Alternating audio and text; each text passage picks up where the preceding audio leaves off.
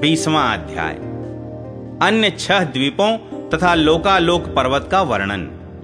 श्री सुखदेव जी कहते हैं, राजन, अब परिमाण, लक्षण और स्थिति के अनुसार प्लक्षादि अन्य द्वीपों के वर्ष विभाग का वर्णन किया जाता है। जिस प्रकार मेरु पर्वत जम्बू द्वीप से घिरा हुआ है, उसी प्रकार जम्बू द्वीप भी अपने ही समान परिमाण और विस्तार वाले खारे जल के समुद्र से परिवेष्टित है। फिर खाई जिस प्रकार बाहर के उपवन से घिरी रहती है, उसी प्रकार छार समुद्र भी अपने से दूने विस्तार वाले प्लक्ष द्वीप से घिरा हुआ है। जम्बू द्वीप में जितना बड़ा जामुन का पेड़ है, उतने ही विस्तार वाला यहाँ सुवर्णमय प्लक्ष का वृक्ष है। उसी के कारण इसका नाम प्लक्ष द्वीप हुआ है। यहाँ सात जिह्वाओं वाले अग्निदेव विराजते हैं। इस द्वीप के अधिपति प्रिव्रत पुत्र महाराज इद्मजिन्न थे। उन्होंने इसको सात वर्षों में विभक्त किया और उन्हें उन वर्षों के समान ही नाम वाले अपने पुत्रों को सौंप दिया तथा स्वयं आध्यात्म योग का आश्रय लेकर उपरत हो गए। इन वर्षों के नाम शिव, यवस, सुभद्र, शांत, क्षेम, अमृत और अभय हैं। इनमें भी सात पर्वत और सात नदियाँ ही प्रसिद्ध हैं। वहाँ मणिकूट वज्रकूट, इंद्रसेन, ज्योतिष्मान, सुपर्ण, हिरण्यष्ठीव और मेघमाल। ये सात मर्यादा पर्वत हैं तथा अरुणा, निम्ना, आंगिरसी, सावित्री, सुप्रभाता, रितंभरा और सत्यंभरा। ये सात महानदियाँ हैं। वहाँ हंस, पतंग, ऊर्ध्वायन और सत्यांग नाम के चार वर्ण हैं। उक्त नदियों के जल में स्नान करने से इनके रजोगुण, तमोगुण क्षीण होते रहते हैं। इनकी आयु एक हज़ार वर्ष की होती है। इनके शरीरों में देवताओं की भांति थकावट, पसीना आदि नहीं होता और संतानोत्पत्ति भी उन्हीं के समान होती है। ये त्रयी विद्या के द्वारा तीनों वेदों में वर्णन किए हुए स्वर्ग के द्वारभूत आत्मस्वरूप भगवान सूर्य की उपासना करते हैं। वे कहते हैं कि जो सत्य, अनुष्ठान योग्य धर्म और रित प्रतीत होने वाले धर्म वेद और शुभाशुभ फल के अधिष्ठाता हैं। उन पुराण पुरुष विष्णु स्वरूप भगवान सूर्य की हम शरण में जाते हैं। प्लक्ष आदि पाँच द्वीपों में सभी मनुष्यों को जन्म से ही आयु, इंद्रिय, मनोबल, इंद्रिय बल, शारीरिक बल, बुद्धि और पराक्रम समान रूप से सिद्ध रहते हैं। प्लक्ष द्वीप अपने ही समान विस्तार वाले इक्षुरस के समुद्र से घिरा हुआ है। उसके आगे उससे दुगने परिमाण वाला शालमली द्वीप है, जो उतने ही विस्तार वाले मदिरा के सागर से घिरा है। प्लक्ष द्वीप के पाकर के पेड़ के बराबर उसमें शालमली अर्थात सेमर का वृक्ष है। कहते हैं यही वृक्ष अपने वेदमय पंखों से भगवान की स्तुति करने वाले पक्षिराज भगवान गरुड़ का निवास स्थान है, तथा यही इस द्वीप के नामकरण का भी हेतु है। इस द्वीप के अधिपति प्रियव्रत पुत्र महाराज यज्ञ बाहु थे। उन्होंने इसके सुरोचन, सौमनस्य, रमणक, देववर्ष, पारिभद्र, आप्यायन और अविज्ञात नाम से सात विभाग किए और इन्हें इन्हीं नाम वाले अपने पुत्रों को सौंप दिया। इनमें भी सात वर्ष पर्वत और सात ही नदियाँ प्रसिद्ध हैं। पर्वतों के नाम स्वरस शतश्रृंग वामदेव, कुंद, मुकुंद पुष्पवर्ष और सहस्त्र श्रुति हैं, तथा नदियाँ, अनुमति सिनी वाली सरस्वती, कुहू, रजनी, नंदा और राका हैं। इन वर्षों में रहने वाले श्रुतधर, वीर्यधर, वसुंधर और ईशंधर नाम के चार वर्ण वेदमय आत्मस्वरूप भगवान चंद्रमा की वेद मंत्रों से उपासना करते हैं और कहते हैं जो कृष्ण पक्ष और शुक्ल पक्ष में अपनी किरणों से विभाग करके देवता, पितर और संपूर्ण प्राणियों को अन्न देते हैं, वे चंद्रदेव हमारे राजा हों। इसी प्रकार मदिरा के समुद्र से आगे, उससे दूने परिमाण वाला कुश द्वीप है। पूर्वोक्त द्वीपों के समान, यह भी अपने ही समान विस्तार वाले घृत के समुद्र से घिरा हुआ है। इसमें भगवान का रचा हुआ एक कुशों का झाड़ है। उसी से इस द्वीप का नाम निश्चित हुआ है। वह दूसरे अग्निदेव के समान अपनी कोमल शिखाओं की कांति से समस्त दिशाओं को प्रकाशित करता रहता है। राजन, इस द्वीप के अधिपति प्रियव्रत पुत्र महाराज हिरण्य रेता थे। उन्होंने इसके सात विभाग करके उनमें से एक एक अपने सात पुत्र, वसु, वसुदान दृढ़ रुचि नाभिगुप्त, स्तुत्यव्रत विविक्त और वामदेव को दे दिया और स्वयं तप करने चले गए। उनकी सीमाओं को निश्चय करने वाले सात पर्वत हैं और सात ही नदियाँ हैं। पर्वतों के नाम चक्र चतुश्रृंग कपिल, चित्रकूट, देवानीक, ऊर्ध्वरोमा और द्रविण हैं। नदियों के नाम हैं रसकुल्या, मधुकुल्या, मित्रवृंदा, श्रुतविंदा, देवगर्भा, घृतच्युता और मंत्रमाला। इनके जल में स्नान करके कुश द्वीपवासी कुशल, कोविद, अभियुक्त और कुलक वर्ण के पुरुष अग्नि स्वरूप भगवान हरि का यज्ञादि कर्म कौशल के द्वारा पूजन करते हैं तथा इस प्रकार स्तुति करते हैं, अग्नि, आप परब्रह्म को साक्षात हवि पहुँचाने वाले हैं। अतः भगवान के अंगभूत देवताओं के यजन द्वारा आप उन परम पुरुष का ही यजन करें। राजन, फिर घृत समुद्र से आगे उसमें द्विगुण परिमाण वाला क्रौंच द्वीप है। जिस प्रकार कुश द्वीप घृत समुद्र से घिरा हुआ है, उसी प्रकार यह अपने ही समान विस्तार वाले दूध के समुद्र से घिरा हुआ है। यहाँ क्रौंच नाम का एक बहुत बड़ा पर्वत है। उसी के कारण इसका नाम क्रौंच द्वीप हुआ है।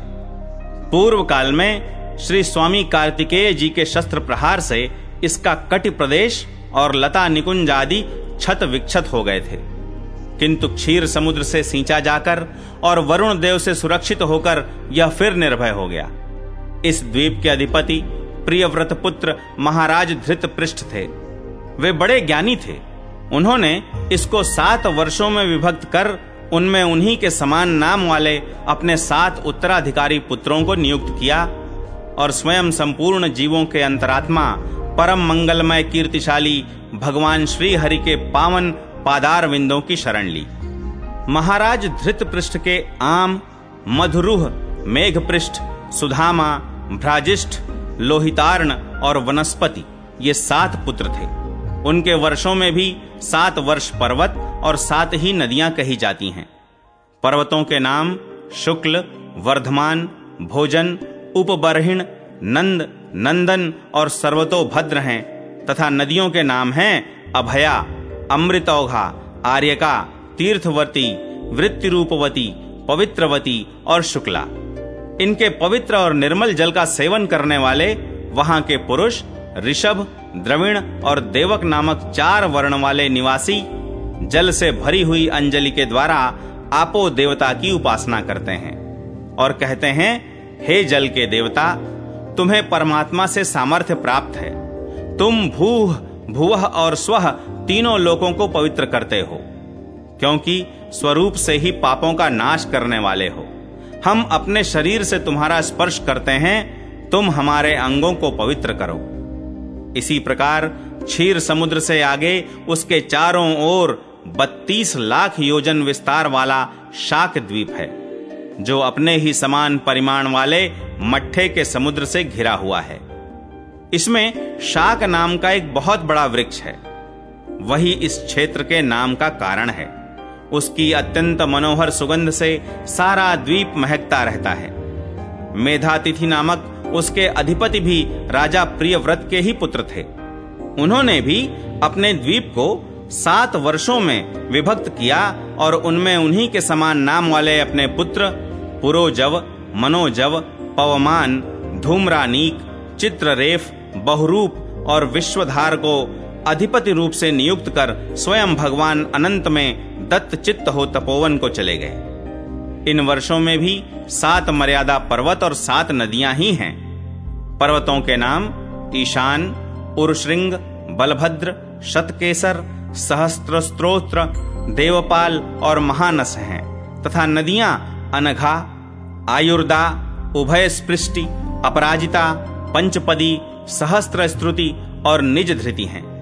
उस वर्ष के ऋतव्रत, सत्यव्रत दान व्रत और अनुव्रत नामक पुरुष प्राणायाम द्वारा अपने रजोगुण, तमोगुण को क्षीण कर महान समाधि के द्वारा वायु रूप श्री हरि की आराधना करते हैं।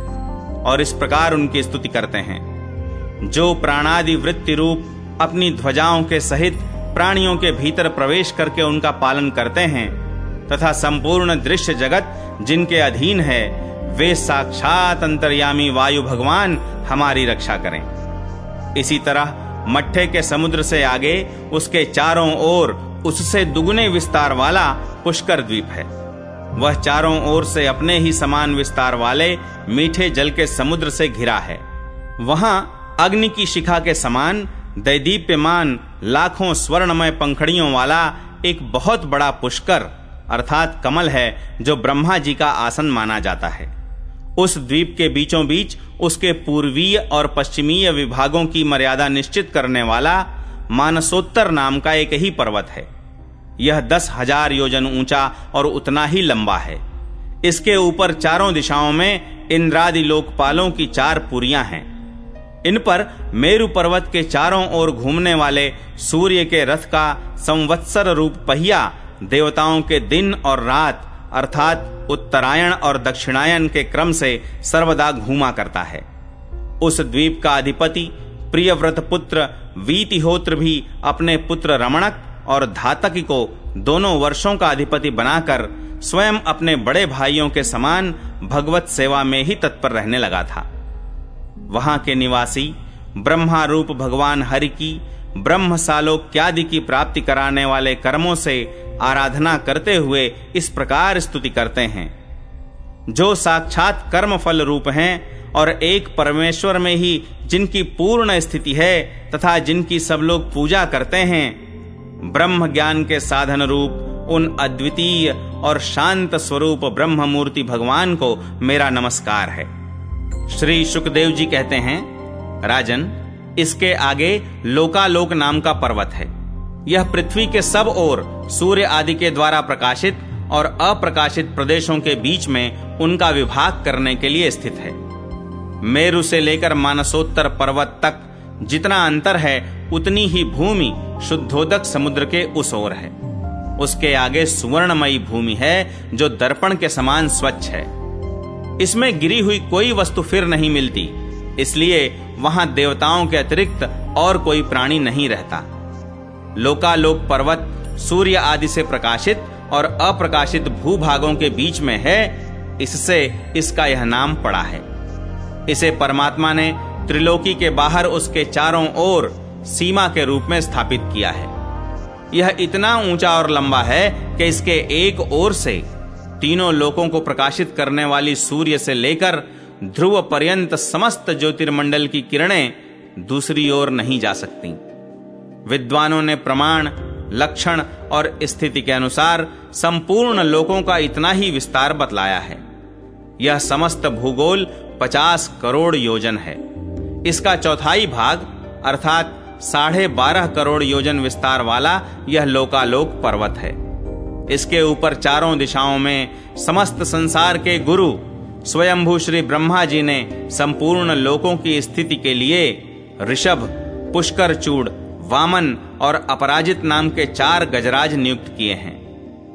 इन दिग्गजों की और अपने अंश स्वरूप इंद्रादि लोकपालों की विविध शक्तियों की वृद्धि तथा समस्त लोकों के कल्याण के लिए परम ऐश्वर्य के अधिपति, सर्वांतर्यामी परम पुरुष श्री हरि अपने विश्वक सेन आदि पार्षदों के सहित इस पर्वत पर सब ओर विराजते हैं। वे अपने विशुद्ध सत्व श्री विग्रह को, जो धर्म, ज्ञान, वैराग्य और ऐश्वर्य आदि आठ महासिद्धियों से संपन्न है, धारण किए हुए हैं। उनके करकमलों में शंख चक्रादि आयुध सुशोभित हैं। इस प्रकार अपनी योग माया से रचे हुए विविध लोकों की व्यवस्था को सुरक्षित रखने के लिए वे इसी लीलामय रूप से कल्प के अंत तक वहाँ सब और रहते हैं। लोकालोक के अंतर्वर्ती भूभाग का जितना विस्तार है, उसी से उसके दूसरी ओर के अलोक प्रदेश के परिमाण की भी व्याख्या समझ लेनी चाहिए। उसके आगे तो केवल योगेश्वरों की ही ठीक ठीक गति हो सकती है। राजन स्वर्ग और पृथ्वी के बीच में जो ब्रह्मांड का केंद्र है, वही सूर्य की स्थिति है। सूर्य और ब्रह्मांड गोलक के बीच में सब ओर से 25 करोड़ योजन का अंतर है। सूर्य इस मृत अर्थात मरे हुए अंड में वैराज रूप से विराजते हैं। इसी से इनका नाम मारतंड हुआ है। ये हिरण्यमय ब्रह्मांड से प्रकट हुए हैं, इसलिए इन्हें हिरण्य गर्भ भी कहते हैं।